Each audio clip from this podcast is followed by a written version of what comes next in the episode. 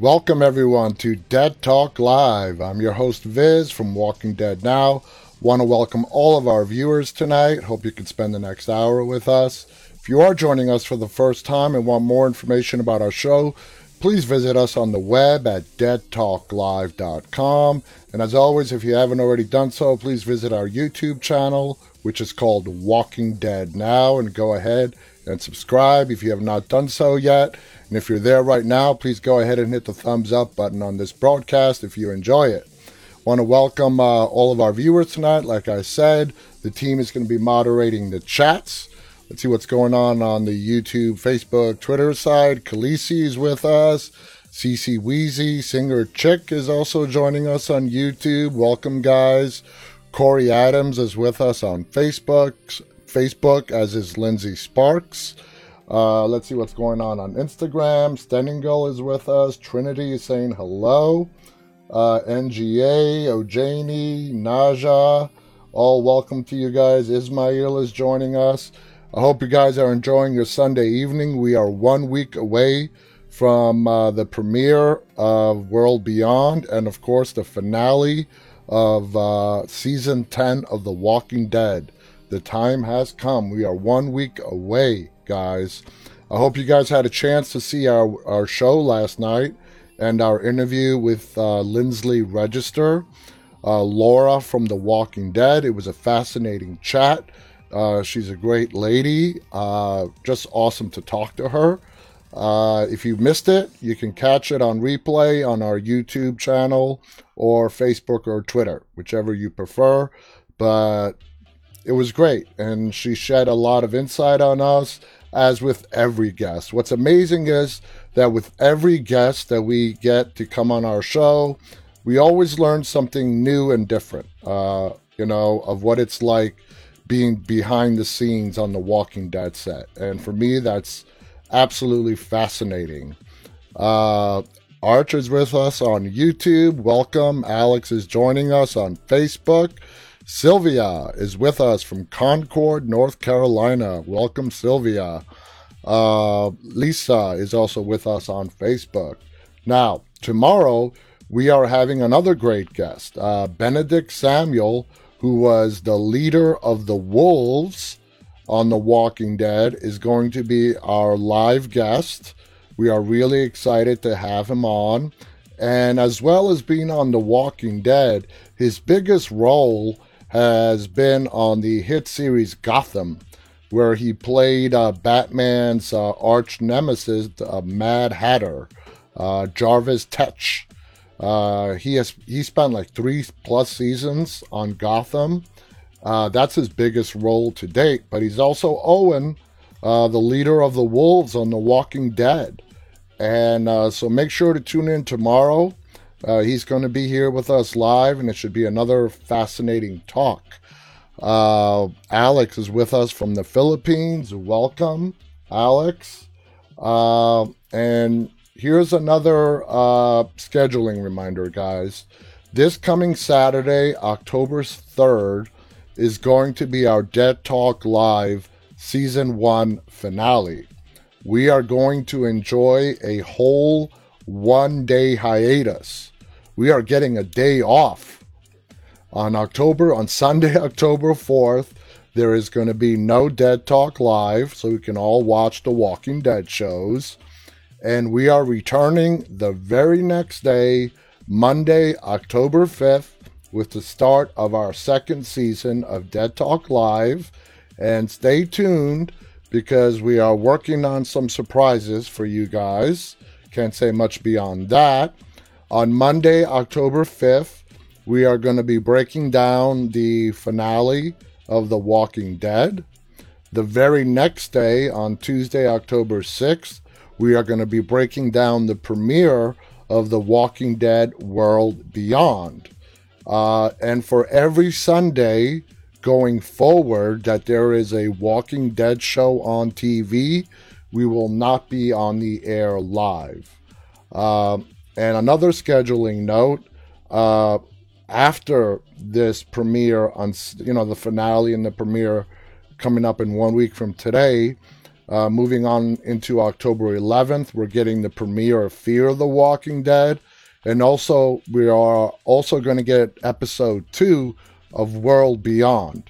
And even moving forward beyond that, World Beyond and Fear the Walking Dead are going to be airing back-to-back Sunday nights together. Moving forward beyond October 4th and 11th. So that's when World Beyond is going to be on. It's going to go straight through to, well, Fear is going to go straight through till the end of November, when they wrap up the first half of Fear, which has already been filmed and ready to go. Part 2 of Season 6 has not been filmed yet, so I don't know when we're going to get that. And then a week later, we are going to get the season finale of World Beyond sometime in early December. Like the next Sunday after the mid-season finale of Fear, the week after we're going to get the season finale of World Beyond. So that's the Walking Dead schedule, at least moving into early December. And then, beyond that, guys, we have the 6 episodes of that we're going to get of the world of The Walking Dead. The episodes that are going to be sandwiched in between seasons 10 and 11. They are supposed to come out sometime in early 2021. And that's all we know as of now. Lay is with us on Facebook. Welcome. Junior James has joined us on YouTube. Let's see. Welcome to all our people here on Instagram. Janie Joe has joined us on Instagram. Now, overnight, last night, in the wee hours of the morning, I posted a new video. This video is from my daughter, who is a freshman in college studying film production. I'm going to play it for you guys right now for those who have not seen it yet. And for those who already have seen it, it's worth watching again. So let's go ahead and take a look at that right now. The Walking Dead compilation called Another One Bites the Dust.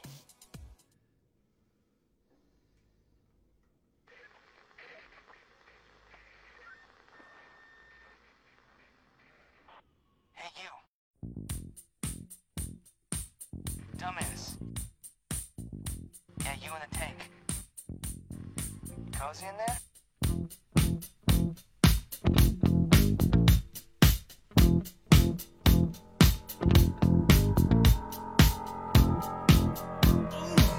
let's go! He walks further down the street with the brim pool way down low. Ain't no sound but the sound of speed. Machine guns ready to go. Are you ready? Hey, are you ready for this? Are you hanging on the edge of your seat? Out of the doorway, the bullets rip to the sound of the beat, yeah. Another one bites the dust. Another one bites the dust. And another one gone, and another one gone. Another one bites the dust, hey. Hey, I'm gonna get you too. Another one bites the dust. They're fucking with the wrong people. Hey!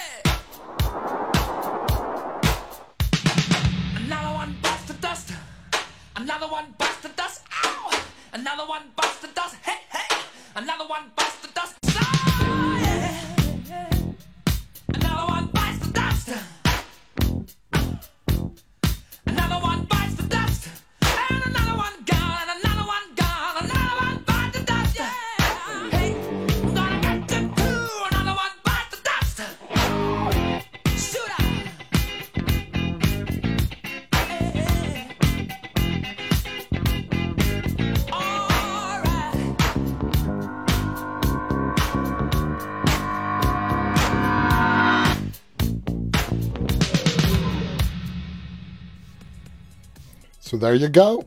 Another one bites the dust. All right. And I'm a little biased. That's from my daughter. You know, she's very talented. I hope you guys enjoyed the video. We have a lot of great creators that submit video for us. We're very lucky to have them all. And we love getting those videos and posting them for you. CC Wheezy writes, great song selection. Singer Chick writes, great job. She's definitely talented. Lindsay Sparks writes, what a kick-ass video. Yes, yes, it was very kick-ass. I will pass that along to her. Thank you, guys. So, let's get started with some news, okay, guys? Here's the first article. Why did Jadis leave The Walking Dead with Rick? When Rick Grimes was taken away from The Walking Dead via helicopter, why did Jadis leave with him? Played by Pollyanna McIntosh, Jadis was introduced in The Walking Dead Season 7 as the leader of a brand new community living inside of a junkyard, mixing the self-preservation of the saviors with the primitive tendencies of the whisperers. Jadis' scavengers kidnap Gabriel, and it's not long before Rick's people come looking for their man of the cloth. After some persuasion, Rick and Jadis join forces against Negan, but the scavengers betray their new friends, siding with the saviors after receiving a better offer. Ultimately, however, Rick's warning comes true, and the saviors decimate the junkyard group, leaving Jadis to rule over a pile of corpses. Following Negan's defeat, Jadis moves to Alexandria, but struggles to adapt to a more convenient lifestyle. Jadis strikes up a budding romance with Gabriel before eventually deciding that she would rather go fast by herself than far with others. Unbeknownst to Alexandria, the scavengers had been secretly working with the CRM, feeding them prisoners who would be taken away via helicopter. After Rick sacrifices himself to save his people from a zombie horde, Jadis is the one who finds Andrew Lincoln's character badly wounded by the riverside. Jadis realizes that Rick's only chance at survival is the CRM, but also knows that Rick is her ticket out of town. Thanks to the mysterious A or B system the CRM have in place. On a personal level, the former scavenger leader was desperately struggling to adapt to life in Alexandria, despite eventually revealing her true name to be Anne. Jadis still carried the weight of guilt from the scavenger massacre, and there was obviously a massive cultural difference between her own group and Rick's that would be tricky for anyone to overcome. Where the Alexandria Alliance was all about coming together, Jadis still had the mentality of the lone wolf, and her final deal with the CRM was as much about fulfilling her own wishes as it was saving Rick's life. However, it's still not clear why Jadis would choose the CRM over Alexandria. From the outside, this looks like swapping one community for another. Evidently, Jadis knows more about the CRM than the audience do, so they must operate in a way that the ex-scavenger finds more appealing. This fits with what have since been revealed about the CRM in Fear the Walking Dead. Maggie Grace's Al encountered one of the helicopter group in the spin-off's 5th season, sparking romantically with the mysterious Isabel. Despite their connection, Isabel is willing to kill Al to protect the CRM's secret existence, and this seems like standard practice for the group. The CRM operates in the shadows, are happy to kidnap people, and aren't rushing to help outsiders. A philosophy far more compatible with the scavengers, where they go, we take, we don't bother motto. By swapping Alexandria for the CRM, Jadis isn't simply moving to another community, she's trading in a settlement that thrives on cooperation and kindness for something more familiar to her. Shifting to a real-world perspective, it was imperative that Jadis depart The Walking Dead by Rick's side. Although Andrew Lincoln's character technically survived his ordeal, The Walking Dead has largely acted as if Rick died, instead of making the truth of Rick's disappearance a major plot point. The Walking Dead Season 9 moved on, leaving Rick's future to his upcoming solo movie. Only Michonne has discovered signs of Rick's survival immediately before departing The Walking Dead herself, and Judith became aware of the truth only recently.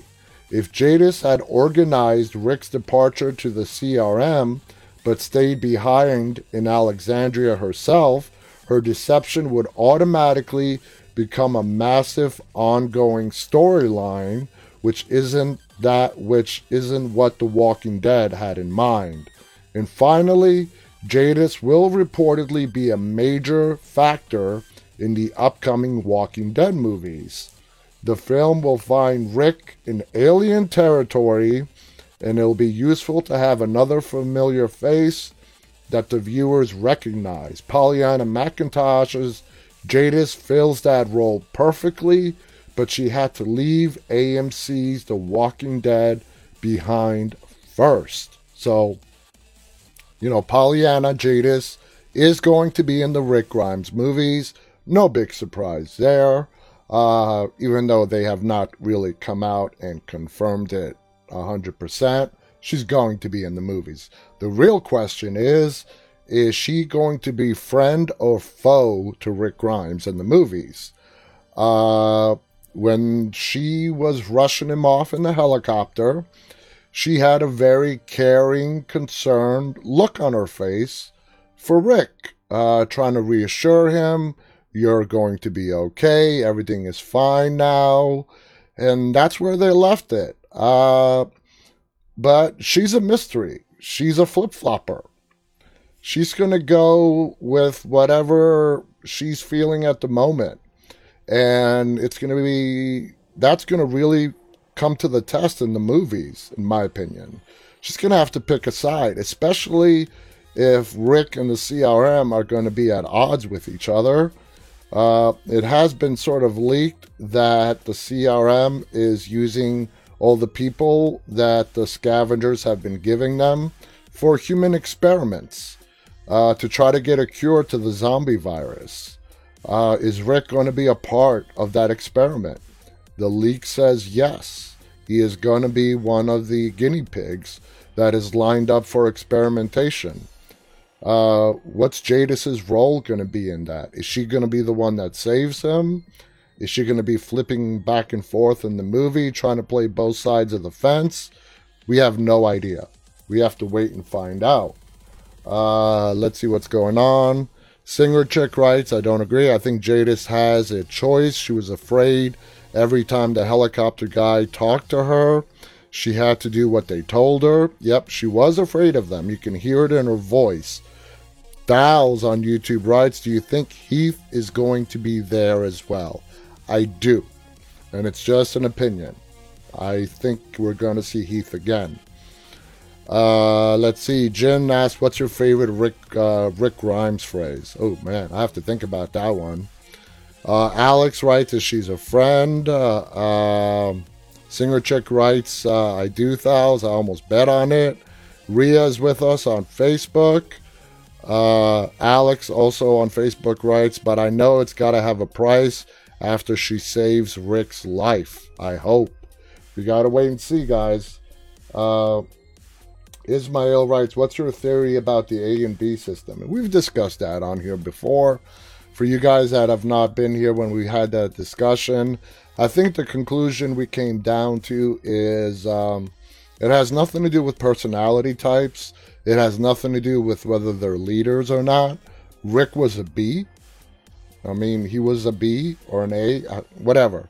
But it didn't make sense to what we know of the character. And what we deducted here when we talked about it a while ago was that it probably has to do something with the person's physical abilities.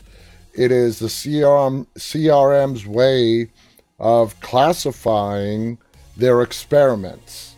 They're obviously breaking up the groups into two groups, the A's and the B's, and the A's are being experimented one way, and the B's are being experimented in a completely different way in the hopes of trying to come up with a cure for the zombie virus.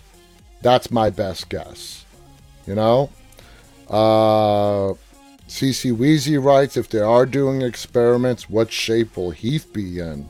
Oh, that's a great question. Andrew is with us on YouTube, saying there will be more comics of The Walking Dead. I don't know. Robert Kirkman could surprise us all. So let's go on to the next thing. Everything you need to remember. This is a little refresher, guys, of, you know, since it's been 6 months since we saw the last episode of The Walking Dead. They're giving us a little refresher on what's been going on. So I'm just going to quickly skim through this. Carol and Negan orchestrated the death of Alpha. It was a long con, obviously, but Carol released Negan from Alexandria's jail cell just so that he could work his way into the Whisperers, gain the confidence of Alpha, and kill her. It did not gain him any new friends exactly, but Carol and Daryl at least respect and tolerate him. The respect part, I don't know. The tolerate, it's getting there. Begrudgingly, however, he does remain close with Alpha's daughter, Lydia, despite the murder of her mother. Carol and Lydia's relationship, however, remains strained. Carol, after all, orchestrated the murder of Lydia's mother, who also murdered Carol's son, Henry, who was also Lydia's boyfriend. Did you guys keep up with that? All right, number two, Beta has gone insane. Dude's been out of it for a while, but I think, yeah, he definitely went over the cliff after we lost Alpha. After the death of Alpha, Beta completely loses his mind, starting to hear voices, and decides to attack the Alexandrians with the Whisperer's full horde, which is thousands of zombies. He no longer has a connection to reality. It's also worth noting that in the universe of The Walking Dead, the character underneath the mask of Beta is a famous country musician. This will matter in the finale. Ah, they're dropping a little hint. So Beta being a famous country musician is, I don't know what they're trying to say, but that was a little hint right there. The show has been seen exclusively by some members of the press. We got to wait and find out. Number three on the list, Maggie is somewhere. Maggie's return is no secret. It's been talked about for well over a year now, and even promoted in the ads for the 16th episode. She does return, and I'll just say this. It's not just as a character in a distant land reading a letter. She will be an active participant in the episode's action. Maggie's not just back, she's really back. Michonne is gone, but Virgil is not. Virgil came into Oceanside and left with Michonne, who discovered that Rick is still alive and set out to try and find him. Virgil, who has a little of his head too after, who has lost a little bit of his head too after the death of his loved ones, decided to return to Oceanside, and that will be more important than you think in the finale. Another little hint. You know, we all knew Virgil coming back. They had to do something with him. We all thought he was gone. He had served his purpose and was gone, but he's going to play a major role, and we're going to have to wait and find out what that is as well. Number five, Eugene went out to meet Stephanie. Eugene has spent much of the season in radio contact with someone named Stephanie. He left with Ezekiel and Yumiko to meet Stephanie, and along the way they met a great new character, Princess. It's also worth remembering that Ezekiel has cancer, and the next storyline in Robert Kirkman's source material is the Commonwealth. All of this will be important in the finale. We meet we met a badass ninja dude, at least in the trailer. Aaron and Alden are rescued from a whisperer horde by a masked person with some serious knife skills. The masked person will return in the finale because they're a little confused there. We didn't actually see him in episode 15. We only saw him in the trailer for 16. Number 7 on the list. Remember Connie? It seems like eons ago now, but remember when Connie and Magna were trapped inside a whisperer cave with a horde of zombies? Magna eventually made her way out and returned home, but we have not seen Connie. We will find out what happened to her in the finale, probably because Lauren Ridloff, who plays her, needed a break to film The Eternals. All right, so we knew that about Lauren. She needed time away for another project, so that's why they put her character, Connie, on pause. They're not going to just bring her back for one episode and kill her. So all you guys that are afraid that Connie's going to die, I really don't see that happening. I think she's going to be, well, she's obviously going to be back in this finale. They just told us as much. And I think she's going to be a major character moving forward. And as we all discussed, we finally hope that Daryl Dixon finally, after 10 seasons on The Walking Dead, is able to find love. Because, it's becoming really obvious with Daryl. And you guys should read some of the messages I get. Asking me, I get messages, people asking me, is Daryl going to kiss someone finally? And I'm like, I don't know how to respond to that. I really don't. That's the question I get. Is Daryl going to finally kiss someone? Yeah, I hope so. I really do. I really hope before his time's up in the zombie apocalypse, Daryl is able to kiss someone. Summer Springer writes, I hope so. Thals on YouTube writes, I think Magna betrayed Connie on getting out, and I think she's lying to everybody on what happened. Now, wouldn't that be a twist? Holy cow, I didn't think of that. Magna betraying Connie, and Magna is deceiving everyone now in the communities. I mean, slim chance of that happening, but it's intriguing. CC Wheezy writes, Magna was kind of vague about what happened. I mean, the way she explained it is they got out of the cave together. They were holding hands, mixed into the horde, and they got separated. Magna found her way to the hilltop and had no idea what happened to Connie. It's a believable story. Why would she lie? They were friends. They came into the hilltop in Alexandria together. As to why she would want to betray Connie, I don't know. Summer writes, I want to see some lip locking in regards to Daryl. Oh, God, guys. Ten and Gold writes, we have episodes 9 to 15 next weekend to catch up on what has happened. Yep, the big marathon that happens before we get the finale or a premiere on The Walking Dead. So, let's go to the our final article for tonight. The Walking Dead spin-off movies, the Rick Grimes movies, are still heading to the theaters. Okay? Fans of The Walking Dead have a lot to look forward to. AMC recently announced that the show would be coming to an end after its extended 11th season, which is going to run over 2 years. That doesn't mean that the world it takes place in is going anywhere anytime soon.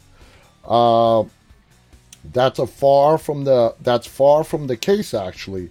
The spin-off series Fear is still going strong with its 6th season premiering on October 11th. Right before that, World Beyond will have its premiere on October 4th.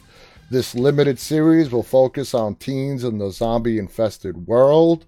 Besides that, there's a spin-off for fan-favorite characters, Daryl and Carol, in development. Then, of course, the Rick Grimes movie starring Andrew Lincoln. News of the spin-off trilogy initially broke last July. We haven't heard much about it since, though the announcement trailer ended with the promise that the Rick Grimes movies would return only in theaters, okay? The Walking Dead Chief Creative Officer, which is, of course, Scott M. Gimple, recently spoke to Decider on the various tie-ins and development. His update on the movies essentially stated that is still the case despite COVID severely hindering box office draws. The plan is for it to be in theaters. The only reason I say too far off or anything like that, that is just we live in total crazy times. Everything seems great. We're following the plan. For it to be in theaters, we're making it a theatrical film, but with the way things are going, there might be an alien invasion tomorrow. He's kidding. I, for one, welcome our Martian overlords.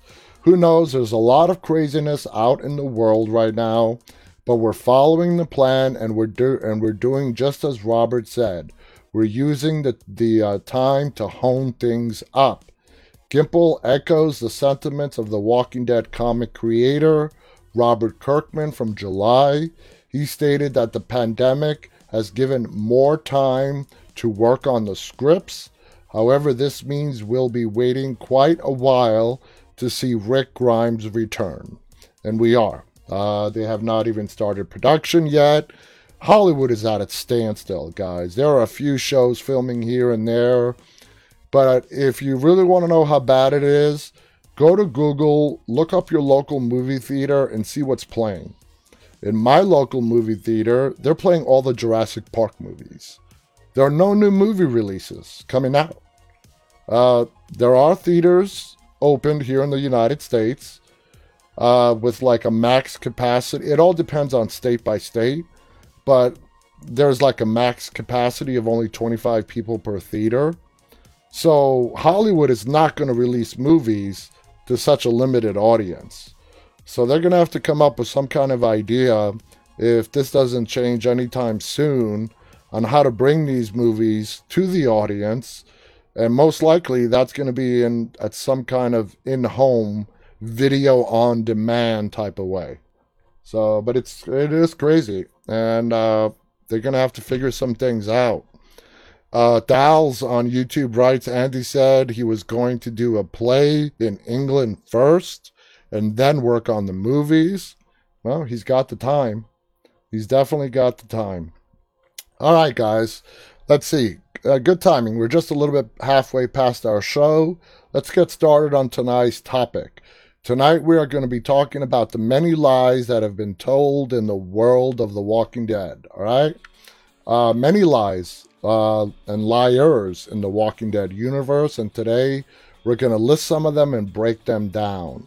Now let's start with the Walking Dead's governor, whose real name is, real name on the show besides governor, is Philip Blake, who was played by David Morrissey, who was the leader of the Woodbury community and the main antagonist in seasons 3 and 4.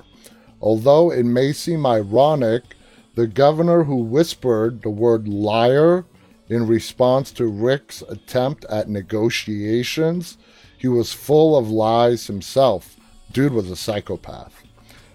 He first comes off as this generous, kind person who is dedicated to keeping his community, Woodbury, safe. As time passes, we discover that this was only a mask to hide his hideous personality, which was that of a volatile and manipulative person who was very capable of cold-blooded murder. He spun many stories to his people about battles and losses to make them seem necessary, but truly they weren't, as he eliminated everything that he considered to be a threat. He also made it appear that his group's safety was the most important thing to him. However, we see that this was nothing but lies, as he kills all of them in the finale of Season 3, guns him down without a regard or a single hint of remorse afterwards. After being abandoned and wandering alone, he returns to Woodbury and reclaims his position as leader by killing Cesar Martinez, who was his former right-hand man.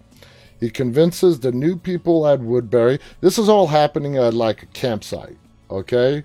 It's not like technically inside Woodbury, but sort of like a makeshift campsite that his former lieutenant had set up. He convinces the new people to aid him in his quest to destroy the prison where our survivors take refuge by telling them that Rick's people are the villains. They are the bad guys. He brutally beheads Herschel Green and almost succeeds at killing Rick if it wasn't for good old Michonne coming in and saving his life. I would say Rick had maybe another 3 seconds of life left in him. He was about to choke him to death. And if it wasn't for Michonne coming in and stabbing him in the back with her katana, Rick would have died right then and there. The final lie of his leads to him, to his own death at the hands of Michonne, like we just said, and he was put down by one of the very people he swore to protect, his girlfriend at the time, Lily Chandler, Tara's sister. Remember, guys, that is where we were introduced to Alana Masterson, who played Tara, and was on the show up until Season 9. And I got to tell you, looking back, when we were introduced to Tara back in Season 4, I had no idea that the character of Tara would be on for so long and become so lovable and become such a huge fan favorite. I was really upset when we lost Tara. Lindsay Sparks writes, the first person who calls the governor on his BS is Michonne. You're right. And it didn't take her long. She saw through his nice guy, psychopathic ways right from the start. She didn't trust him. She tried to convince Andrea, but we all talked about it before, how thick-headed Andrea was, didn't want to hear any part of it. But Michonne, she was onto him. Now let's move on to our next liar, Father Gabriel. We met him in Season 5, Episode 2, known as Strangers. Father Gabriel was initially shown as a coward who was traumatized by his past and not a very capable guy. Remember, when we met him, he was on top of a rock, surrounded by walkers, crying out for help. And that's when Rick and the gang show up to save his life. He had trouble adapting to the new world and the dangers that came with it. From day one, he hid dark secrets from the group, avoiding the subject at every turn, which made the group not very fond of him and very suspicious of him, and rightly so. Following the massacre of Gareth at his church, he betrays his group at Alexandria by warning Deanna that Rick's group is basically Satan, that she led Satan inside the walls of her community. So they saved his life. They brought him along all the way to Washington. He gets inside a safe community. What does he do? He goes to their leader and says, hey, I'm a good guy, but these other people that I came in with, yeah, he calls Rick Satan himself. I mean, that's cold. It's coming from a guy who locked out his own congregation when they were looking for a safe place to hide, locked the doors on them as they got brutally eaten outside of his church. Okay? I mean, the balls on this guy. Anyway, he's come a long way since then.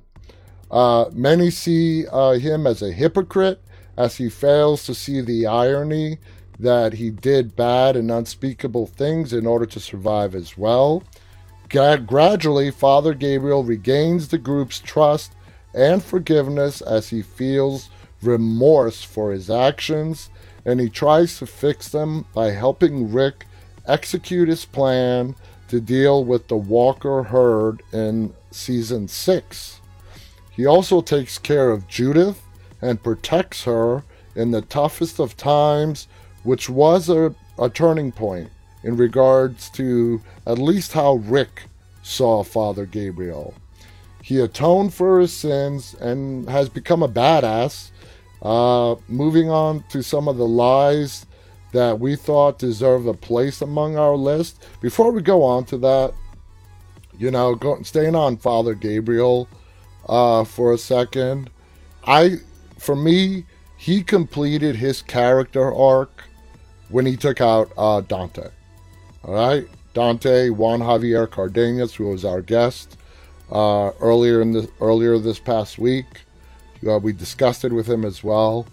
When Father Gabriel takes out Dante, who killed Sadiq, I think that's when his character arc became complete.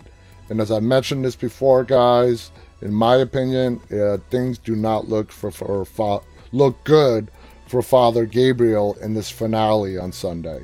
Anyway, let's move on to some of the lies, okay? The claimers, okay, who I like to call the marauders, the nomadic group, led by Joe, who we met in Season 4. The group had a strict bunch of rules that involved claiming whatever supplies they wanted in order to prevent hostilities from arising, and they had one code that they must abide by, which is never lie. Len, one of the claimers, lied to the group about Daryl, and he accused him of stealing his half of a rabbit. Luckily, Joe did not tolerate lying, and Len got what he deserved, which is getting beaten to death by the other members of his group. Joe wasn't screwing around. He wasn't messing around. You broke his rules, you were going to get it. Unfortunately, Daryl does end up getting punished when he is accused of lying after the group catches up with Rick, Michonne, and Carl. If you all remember that Daryl tries to get to the claimers to let his friends go, but Joe was not having it.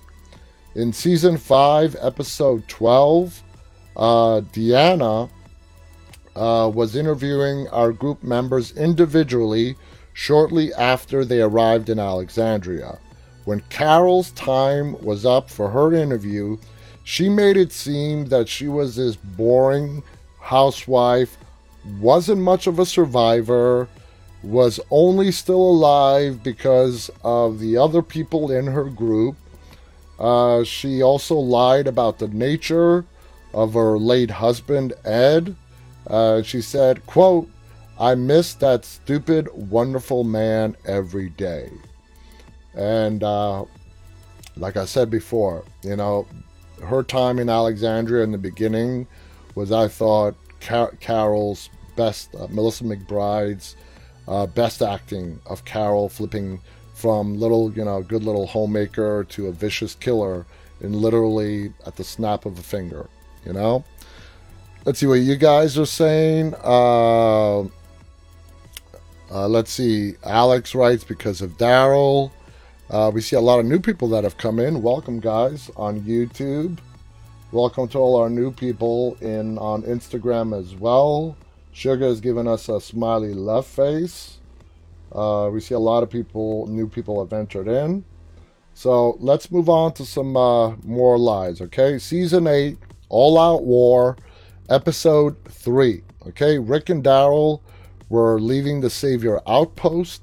They stumbled upon a nerdy savior. Rick promises the savior that they'll spare his life if he drops his gun, come out of hiding, and tell them what they need to know, which is where the location of the big M2 machine guns were. The savior asks why he should trust them. Rick says, quote, "'Cause I'm giving you my word. That's not a lot. It's not worth much these. There is not a lot that's worth much these days, but a man's word, it's got to mean something, right?" And, you know, going back to Rick, he has said that numerous times on the show. And with the exception of once, he has kept it. And we're going to get to that. Let's just keep reading what happens in this scene. Moments after the Savior came out, telling them that the guns were sent to another outpost belonging to Gavin, Daryl kills him in cold blood, proving to us that a man's word isn't actually worth a lot these days. Rick gave him his word that he would be spared. He came out from behind a tree. He told them what they wanted to know, and then Daryl killed him. Do you guys remember that scene? Even though it wasn't Rick that broke his word, Daryl did not really care about whatever promise Rick made, and he shot him dead. And even though Rick did not make that big of a deal about it, it bothered him. It bothered him at the moment.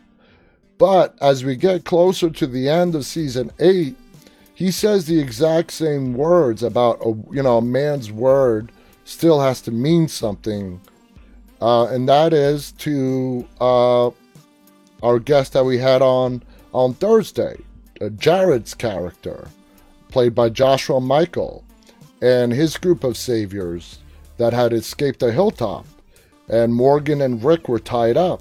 He says the exact same words, but this time, after they're cut loose, when the walkers come in, it is Rick who, breaks his word and kills them in cold blood. So a little bit of irony right there.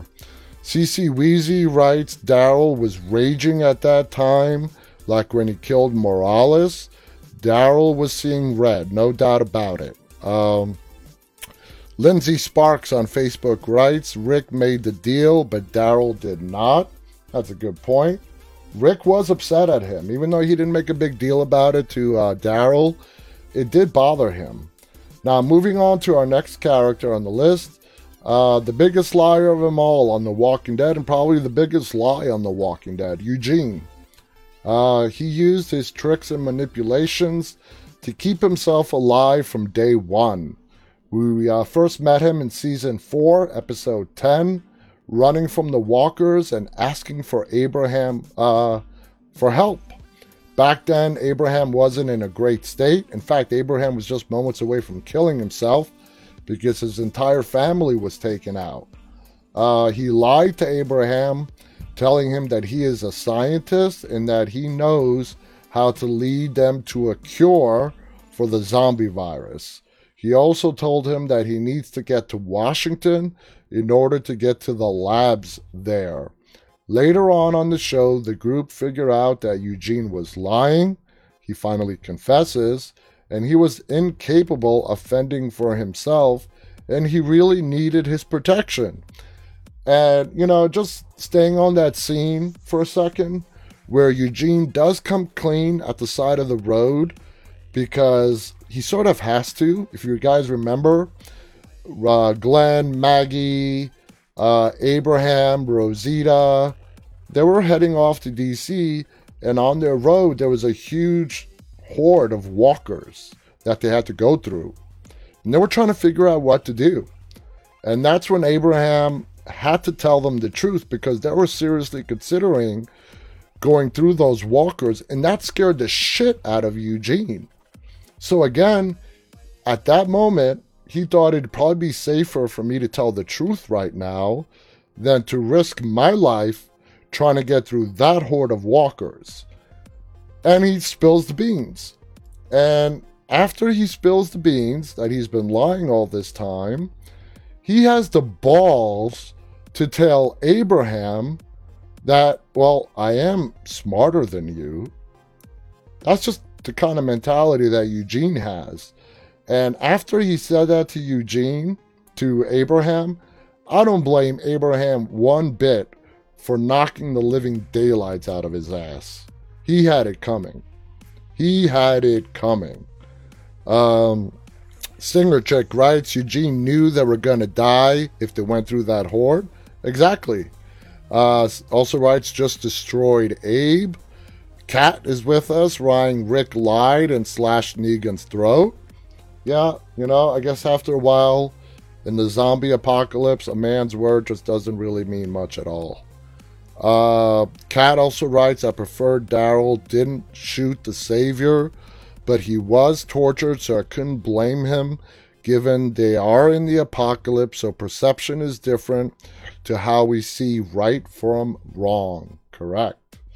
All right. Anyway, as they do get closer to Washington, because, you know, he confesses, but they're like, hell, we're going there anyways. The lie, you know, became unraveled. Abraham became distraught.